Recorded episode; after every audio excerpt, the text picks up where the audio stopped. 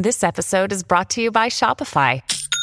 Forget the frustration of picking commerce platforms when you switch your business to Shopify, the global commerce platform that supercharges your selling wherever you sell. With Shopify, you'll harness the same intuitive features, trusted apps, and powerful analytics used by the world's leading brands. Sign up today for your $1 per month trial period at shopify.com slash tech, all lowercase. That's shopify.com slash tech. Judy was boring. Hello. Then Judy discovered ChumbaCasino.com. It's my little escape. Now Judy's the life of the party. Oh, baby, Mama's bringing home the bacon. Whoa, take it easy, Judy. The Chumba life is for everybody. So go to ChumbaCasino.com and play over 100 casino style games. Join today and play for free for your chance to redeem some serious prizes. ChumbaCasino.com. No purchase necessary. Void where prohibited by law. 18 plus terms and conditions apply. See website for details. I built a reputation for basically being pr- prudish, conservative, nerdy, serious, in an attempt to feel that my body was safe and that my voice would be listened to. Hi, I'm Madison Malone Kircher. And I'm Nichole Perkins, filling in for Rachel Hampton, and you're listening to ICYMI, In case you missed it, Slate's podcast about internet culture. Nichole, hello, welcome to the show. Thank you so much for having me. I'm thrilled to have you here, and just to give you a little bit of introduction to the ICYMI guys, that is what I have named our fandom. Uh, Rachel doesn't like it, I love it. Uh, Nichole is the host of the podcast This Is Good For You. She's the author of the memoir Sometimes I Trip on How Happy We Could Be. And uh, if you're a Slate regular, you'll probably recognize her. She was formerly host of Slate's own Thirst Aid Kit. Yay! Thank you.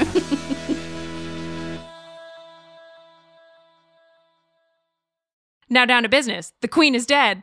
The queen is dead? Are we sure about that? we really are not. And I do love that we're talking about this while Rachel is gone because this is such a Rachel Hampton bread and butter topic. Oh, really? Ooh, okay. How I'm going to lure her to never leave me ever again for a elaborate Parisian vacation. Well, I'm sure she is enjoying herself and probably getting like even better news uh, on this topic than we are right now. Right, right. Boots on the ground. So the question at hand is Earlier this week, Jason Lee of the gossip blog Hollywood Unlocked claimed that the Queen of England is no more. Right, and that that rumor is completely unfounded, though. You know, who doesn't love a conspiracy theory? I, you know, as long as they're kind of like harmless, I'm really into them. Uh, so, Madison, do you think the Queen is dead? Um, I do think the Queen is dead, and I agree on the harmlessness level. We are talking about a very elderly woman who was recently diagnosed with COVID, so it doesn't seem that outlandish to make the jump that they're hiding the news. What about you? I think she is definitely on a decline, and they're hiding that while they, when I say they, I mean like the foundation, the, the firm, the, the, firm, yeah, uh, all the I don't know royal who's it's and what's it's and titles and all that kind of stuff. I think that they are trying to figure out the best way to, you know, announce it. You know, that will cause um, the least amount of fuss, I guess. Look, she appointed Camilla queen consort. That this is this is the end times. Absolutely. I was like, there has to be something wrong. Something is really going on um, behind the scenes back there because there's no way she would have let that happen unless she is no longer in, you know, complete control of her faculties. So this story takes an incredibly funny turn on Wednesday evening this week when it's revealed that Jason Lee had uh, basically gotten this information through a game of telephone, thinking that he overheard a royal source discussing the death of the queen when actually they were discussing the death of Queens of the Stone Age's, Mark Lanegan, which was reported hours before the Hollywood Unlocked post was published. You know what? I'm going to say it, it, that's a fairly simple mistake to make because I don't know if you saw all these tweets where people were like telling their friends, "Oh, the queen has COVID." And people were like, "Who? Nicki Minaj? Who? Beyonce?" like everyone has a different idea of of a queen in their head. So I think it's a simple mistake, but as a uh, journalist, and I'm going to put quotes, verbal quotes, quotation marks around that. Uh, Jason Lee definitely should have fact checked that before launching that post. We'll have to see how this plays out.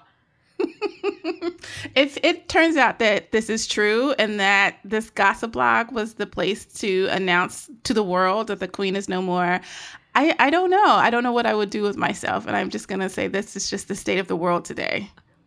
I know what I would do with myself, and it would be immediately attempt to get that man on this podcast. fair, fair. That seems logical.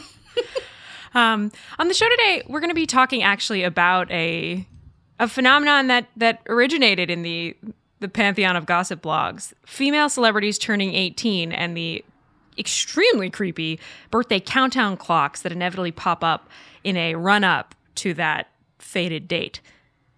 Yeah, it's it's really it's really creepy. I you know, it kind of makes my flesh crawl. But this situation just happened with actress Millie Bobby Brown, who turned 18 on Saturday, February 19th. Um, but it is absolutely not a new phenomenon. We have seen this time and time again with people like Britney Spears, the Olsen twins, Natalie Portman, Emma Watson, and so many more. It's actually it's actually quite popular, which makes it even more creepy. Yeah, the the ubiquity is sort of I feel like we're wearing out the word creepy, but I don't have a better adjective handy. gross. gross is good. Yes, I like gross. so after the break, we're going to be back to talk about that grossness, the history of these birthday countdowns, how they've evolved over the years, and who is seen as desirable in our culture.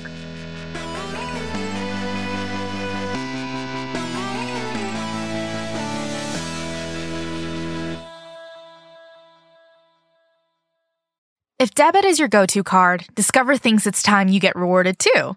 So check out Discover Cashback Debit, a game changing checking account with cash back on everyday debit card purchases. That's right, cashback isn't just for credit cards anymore. Whether it's a movie date, flea market find, or midday latte, you can start earning cash back, and there are no fees, period. Check out transaction eligibility and terms at discover.com slash cashback debit. Discover Bank, member FDIC. And we're back with uh, countdown clocks. Tick, tick, tick. Last weekend, actress Millie Bobby Brown turned 18. And you know, let's first of all let's just say this: Happy birthday to her. Happy okay, birthday. Yay. Yeah, great. um, but the thing is, turning 18 as a female child star has never been fun. It kind of it comes loaded with a lot of unnecessary stuff. Usually there are a slew of creeps, that's our word again, just hungry, you know, for the day that they can publicly and legally lust after the latest celebrity. And this birthday, unfortunately, was no different. Millie Bobby Brown, who is an actor probably best known for her performance in Stranger Things, uh, a show that. Were you aware this show is still happening? Are you watching this show? I have not watched it since season one, but yes, I am aware that it's still going on. Okay, this was news to me. I thought we had bought out all the Lego Lego waffles, all the Eggo waffles the country's grocery stores had to offer during that first season, and we said farewell. But anyway, it's uh, got another season coming, and Millie Bobby Brown, who plays a character named Eleven, turned mm-hmm. finally 18 this weekend. Right. And as her birthday, you know, got closer and closer, these countdowns to the date of her 18th birthday started popping up all over the internet in places like Reddit. and it's like, of course it happened on Reddit. Where else is right. it going to happen? I yeah, I'm, I'm now trying to rack my brain for like a wholesome Reddit experience and I'm sure they exist, but personally for me, I think Reddit is just where creepy and gross things go to thrive. um, I, you know, I have found some nice things on Reddit, but for the most part, you're absolutely correct. There are a lot of like really um, interesting things, shall we say, that I, I click out of very quickly. the closest I've come to a nice thing happening to me on Reddit was one time a photo of me wound up on the front page, and everyone was calling me like a middle aged bitch. And the people defending me were saying things like, no, she's like 30. She's only middle aged if she dies at 60. Thank you wow. so much, Reddit, for having wow. my back. Well, yeah, on a technicality, but it counts, sure. so, as BuzzFeed pointed out, there was this one particular subreddit labeled as NSFW, not safe for work, that appeared with the message at the top this subreddit will open when Millie turns 18, which is February 19th, 2022. User Incognito Igloo posted a screenshot of the forum to a different subreddit, R Awful Everything, alerting people to this gross place. Luckily, they crossed out the subreddit's name to prevent it from spreading even more widely, but the screenshot showed that over 6,000 people were already in that subreddit, and many of the comments responding to the user just kept asking for the actual name of the subreddit so they could join it too. Okay, well, Nichole, you just provided me with another uh, twisted but good thing on Reddit, and it is Incognito Igloo uh, refusing to hand over the keys to this creepy subreddit. You know, it do, it should not surprise anybody out there that there are a lot of creeps and perverts and gross people out there on the internet. Surprise! Welcome to ICYMI. this is a really disturbing thing to witness, and I cannot imagine what it is like to be Millie right now, you know, wanting to relish the joy of her birthday. Turning 18 supposed to be fun. Uh, but instead, you know, experiencing that joy and that fun peppered with headlines popping up everywhere pointing about, you know, how quickly people are just jumping on this sexualization bandwagon. Yeehaw, Millie Bobby Brown's 18. Yeah. I mean, you know, again, this isn't such a, a, new phenomenon after all. People have been tracking child stars' ages for years, especially for the girls. Uh, the first modern example I think we have is Britney Spears. Oh, yeah. I was not expecting that, but I appreciate the impression. It's my one party trick. I do a pretty good Britney. When she turned 18 in 1999, there were all kinds of tabloids publishing headlines like, Britney's a big girl now. It's really unsurprising that this sort of discourse surrounded her at the time because people were so busy sexualizing her throughout her entire teenage years. Yeah, Britney's a big girl now, but don't worry, she'll still put on the schoolgirl uniform, which we really know you're all in it for anyway. Mm. Uh, Another example is, of course, the Olsen twins, who you mentioned. You know, radio station shock jocks and internet forums spent a lot of the early 2000s, you know, checking their their creep Timexes to see if the Olsens were 18 yet. It's really nasty. I remember seeing uh, a website that was just the the clock. It was like this big red uh, digital clock that was counting down, and I was just like, why, why? I mean, we know why, but it was still just nasty learning to code was a mistake. Uh, David Spade actually even made a joke about it on SNL. You know, it is wild to see, hey, what passed for a joke in those days, and also just the cavalierness with which this topic was discussed as though it was totally normal to be like, and yes, now it would be legal for you to have intercourse with this person who yesterday was a child. How fun. Right. And it seems like, you know, as the internet grew and this trend went online, it only continued to pick up steam as so many other famous girls were subjected to it. Hilary Duff, Lindsay Lohan, Natalie Portman, Emma Watson, and the list unfortunately just keeps going and going. I really respect your proper pronunciation of Lohan. Uh, my mind, when Lindsay Lohan joined TikTok and said her own name, and I discovered I'd been saying it wrong for my entire life. It was blown. I don't understand how no one has ever asked her to say her own name before, but it, you know. Well, the the era where she developed that like hybrid European Russian, I was born in a country not of this earth accent, you know, things things got a little lost there. True. Well, in recent years, the women who have been subjects to this alarming lust clock have come forward to speak about their experiences. In 2017, Mara Wilson, known for her childhood turn in Matilda, wrote an essay in Elle magazine where she shared what living with this sort of objectification was like. Nichole, do you want to read a little bit from that? I feel like we should hear from Mara. Sure. As soon as I'd hit puberty, it had become okay for strangers to discuss my body. Every time I stumbled across an article about myself, every fear I had about my pubescent body was confirmed. I was ugly, which as a woman made me useless, or I was cute, which made me an object. I was grown up, which made me vulnerable. Because I was a child actor, my body was public domain. She even goes on to bring up Millie Bobby Brown specifically, who had turned 13 that year, because Wilson could already see the discourse forming around Brown that had formed around her in her experience. It really was. I'm thinking back now to that that one season of Stranger Things I watched because it was, you know, happening on Twitter and I didn't want to miss out. It was wild to watch the way people talked about Millie Bobby Brown, you know, as that shaved head haircut of hers grew out. it was mm-hmm. like, oh, she's hot now. No, she's she's a teen. She's this is a child. Right. And Mara's major point in this was the way that public figures like Brown or Wilson or any other woman whose body is, you know, completely sexualized on the internet is that it dehumanizes them as people. The commenters aren't thinking of them as real people living next door or going to school or going grocery shopping, but they are this sort of other untouchable thing. I'm going to invoke a, a, one of our favorite and least favorite terms here on ICYMI. The parasocial relationships we have with celebrities have gotten more and more intense, obviously. This is not a mind blowing concept, but have gotten more intense with the rise of social media. And I think that also plays into this countdown clock mm-hmm. situation. Right. Uh, I think we also need to talk about Drake and Millie Bobby Brown. You are correct. I was hoping maybe we would take a hard left turn into something I hadn't foreseen and we could skip this little nugget. But yeah, we should talk about Drake. So Drake and Millie met in like 2017, and then in 2018, Millie told Access Hollywood about her friendship with him. What advice does he give you? Like, what does he say? Uh, about boys. He helps me. What? Yeah, yeah, yeah. He's great. He's wonderful. I love What's him. His advice with boys? You know, that stays in the text messages. Which I guess is sweet, or maybe could be, but there's also something really unpleasant about a 32 year old man who is friends with and giving advice to, and not just regular advice, like dating advice, to a 14 year old girl.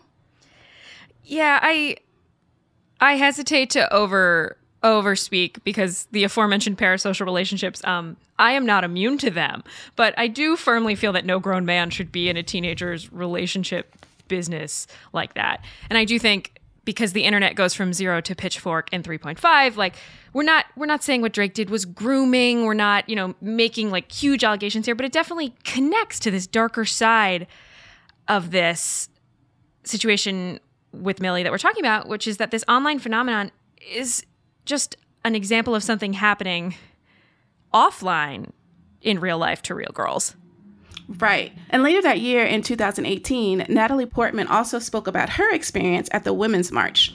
I understood very quickly, even as a 13 year old, that if I were to express myself sexually, I would feel unsafe, and that men would feel entitled to discuss and objectify my body to my great discomfort. So I quickly adjusted my behavior. I rejected any role that even had a kissing scene and talked about that choice deliberately in interviews. I emphasized how bookish I was and how serious I was, and I cultivated an elegant way of dressing. You know, it's really kind of sad to think of this young Natalie Portman having to go through all of that. A child should never be tasked with managing their own image in this way. You know, teens are already thinking about their bodies way too much. I have nightmares still about my my teenage body image issues. So to think about the public weighing in on that and usually in a very I guess, you know, we're just going to stick with creepy in a very creepy and inappropriate way. It just seems, it just, it's unfathomable. One thing that's missing in all of these stories, as you sort of lay them out, as we have done thus far, is race. You know, so far, the women we've talked about are exclusively white. Where are all the creepy countdown clocks for women of color then? I'm so glad you asked that. And I want to make it clear that we're going to talk about this after the break. We're going to talk about how race factors into this discussion, who is seen as desirable, and the adultification of Black girls.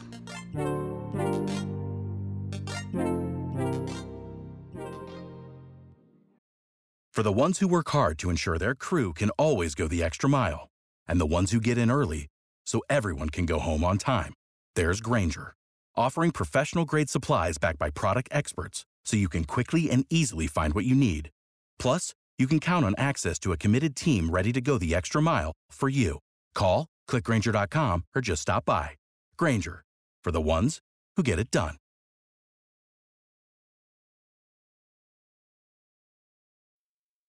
I'm Alex Schwartz. I'm Naomi Fry. I'm Vinson Cunningham, and this is Critics at Large, a New Yorker podcast for the culturally curious. Each week, we're going to talk about a big idea that's showing up across the cultural landscape, and we'll trace it through all the mediums we love books, movies, television, music, art. And I always want to talk about celebrity gossip, too. Of course. We hope you'll join us for new episodes each Thursday. Follow Critics at Large today, wherever you get podcasts. Hey there, ICYMI guys. Uh, thank you so much for listening to the show. Wanted to take a moment to shout out anybody who might be listening for the first time. Seriously, welcome. We're so glad that you're here. In case you missed it, our show actually comes out twice a week, Wednesdays and Saturdays. So if you're liking what you're hearing today, be sure to go back and listen to our episode from Wednesday, where we explain to you Horse Plinko. I will not say more. You gotta listen. Okay, we're back. So, Nichole, before the break, you set us up so well. Why do you think black girls are being left out of these discussions? Well, you know, before I get into that, I do want to make sure that everyone understands that no one is asking for these countdowns. No one wants Right. these countdowns for anybody. So I'm not out here crying for black girls or any other people of color to be included. But the lack of these countdown clocks is a yet another illustration of who society deems as desirable. Plus, when we talk about the adultification of black girls, it comes into play when we think, well, they don't need a countdown because they're already considered mature enough, or maybe they look old for their age already. So people are already being uh, creepy and inappropriate with them. So it's just kind of this whole idea that black girls don't get to be kids and they don't get to have uh, a childhood anyway. So they're already getting all kinds of stuff projected onto them. Right. I know I keep using the word twisted. Twisted and creepy are apparently the only words I know today on the show, but it is very bizarre to see in some warped way how these countdown clocks are like a show of respect, a tiny, tiny layer of protection that is only being offered to young white female celebrities. And again, it comes back to who gets that protection because not all black girls do. I don't know if you remember the 2013 Oscars uh, when Chrissy Teigen said Mm. something about nine year old, then nine year old Quvenzhané Wallace, who was Oscar nominated. What were you doing at nine, Chrissy Teigen? I certainly wasn't being nominated for. Acad- I'm still not being nominated for Academy Awards.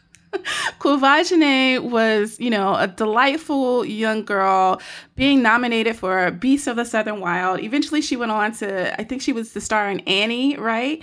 Yep. And Chrissy was just like, is it okay to call a small child cocky? I am forced to like Quvenzhané Wallace because she's a child, right? Okay, fine. Never tweet. Just don't do it. And then the Onion took that tweet from Chrissy and they they like ramped it up a notch and they said everyone else seems afraid to say it, but that Quvenzhané Wallace is kind of a c word, right? And it's just like, oh, Uh, no, that Quvenzhané Wallace is a nine-year-old. Leave her alone. So again, it's just kind of like who gets to be, you know, coddled and protected and safe from criticism? Uh, because I'm telling you, if there had been, you know, if that had been a, a nine year old white girl, all hell would have broken loose. But the reaction to both Chrissy and the Onion's tweet was just like, oh, guys, you should take a joke. No, no, that's not funny. Don't talk about a child that way. It's just, it's bizarre. It's twisted. It really is. And I think it also is kind of a, you know, for some people, it might be a countdown for how long they actually can't find them desirable. Like, okay, Mm. they're 18 and they only have so, so much time left in their, in their youth. So maybe this is something, uh, you know, that speaks to that. I don't know. It's really hard to get into the head of anyone who is, you know, clicking on these clocks in the first place or even just uh, establishing them. Yeah. Who are you? Show yourselves publicly so we can shame the shit out of you. You know, if you had told me last year that we would still be counting down to the 18th birthday of famous girls, I would not want to believe you, but I would have to. I would obviously have to. And these countdowns, they just feel so dated and old, like they belong in a Perez Hilton post or something. I don't understand why they're still going on. But as we saw last week, and unfortunately we'll probably keep seeing them, they are alive as ever. So instead, we'll just keep counting down until the Queen's 96th birthday, which is totally going to happen.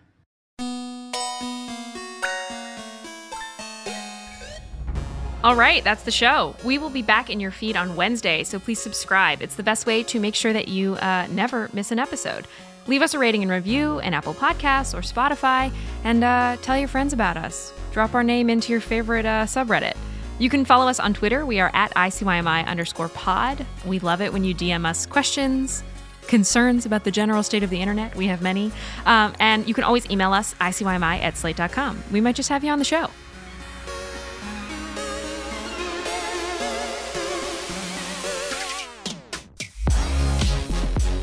ICYMI is produced by Daniel Schroeder. We're edited by Forrest Wickman and Allegra Frank.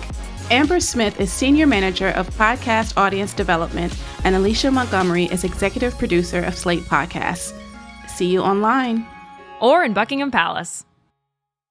Wait, sorry, my cat just jumped on the. Oh, hello. What's your cat's day rate?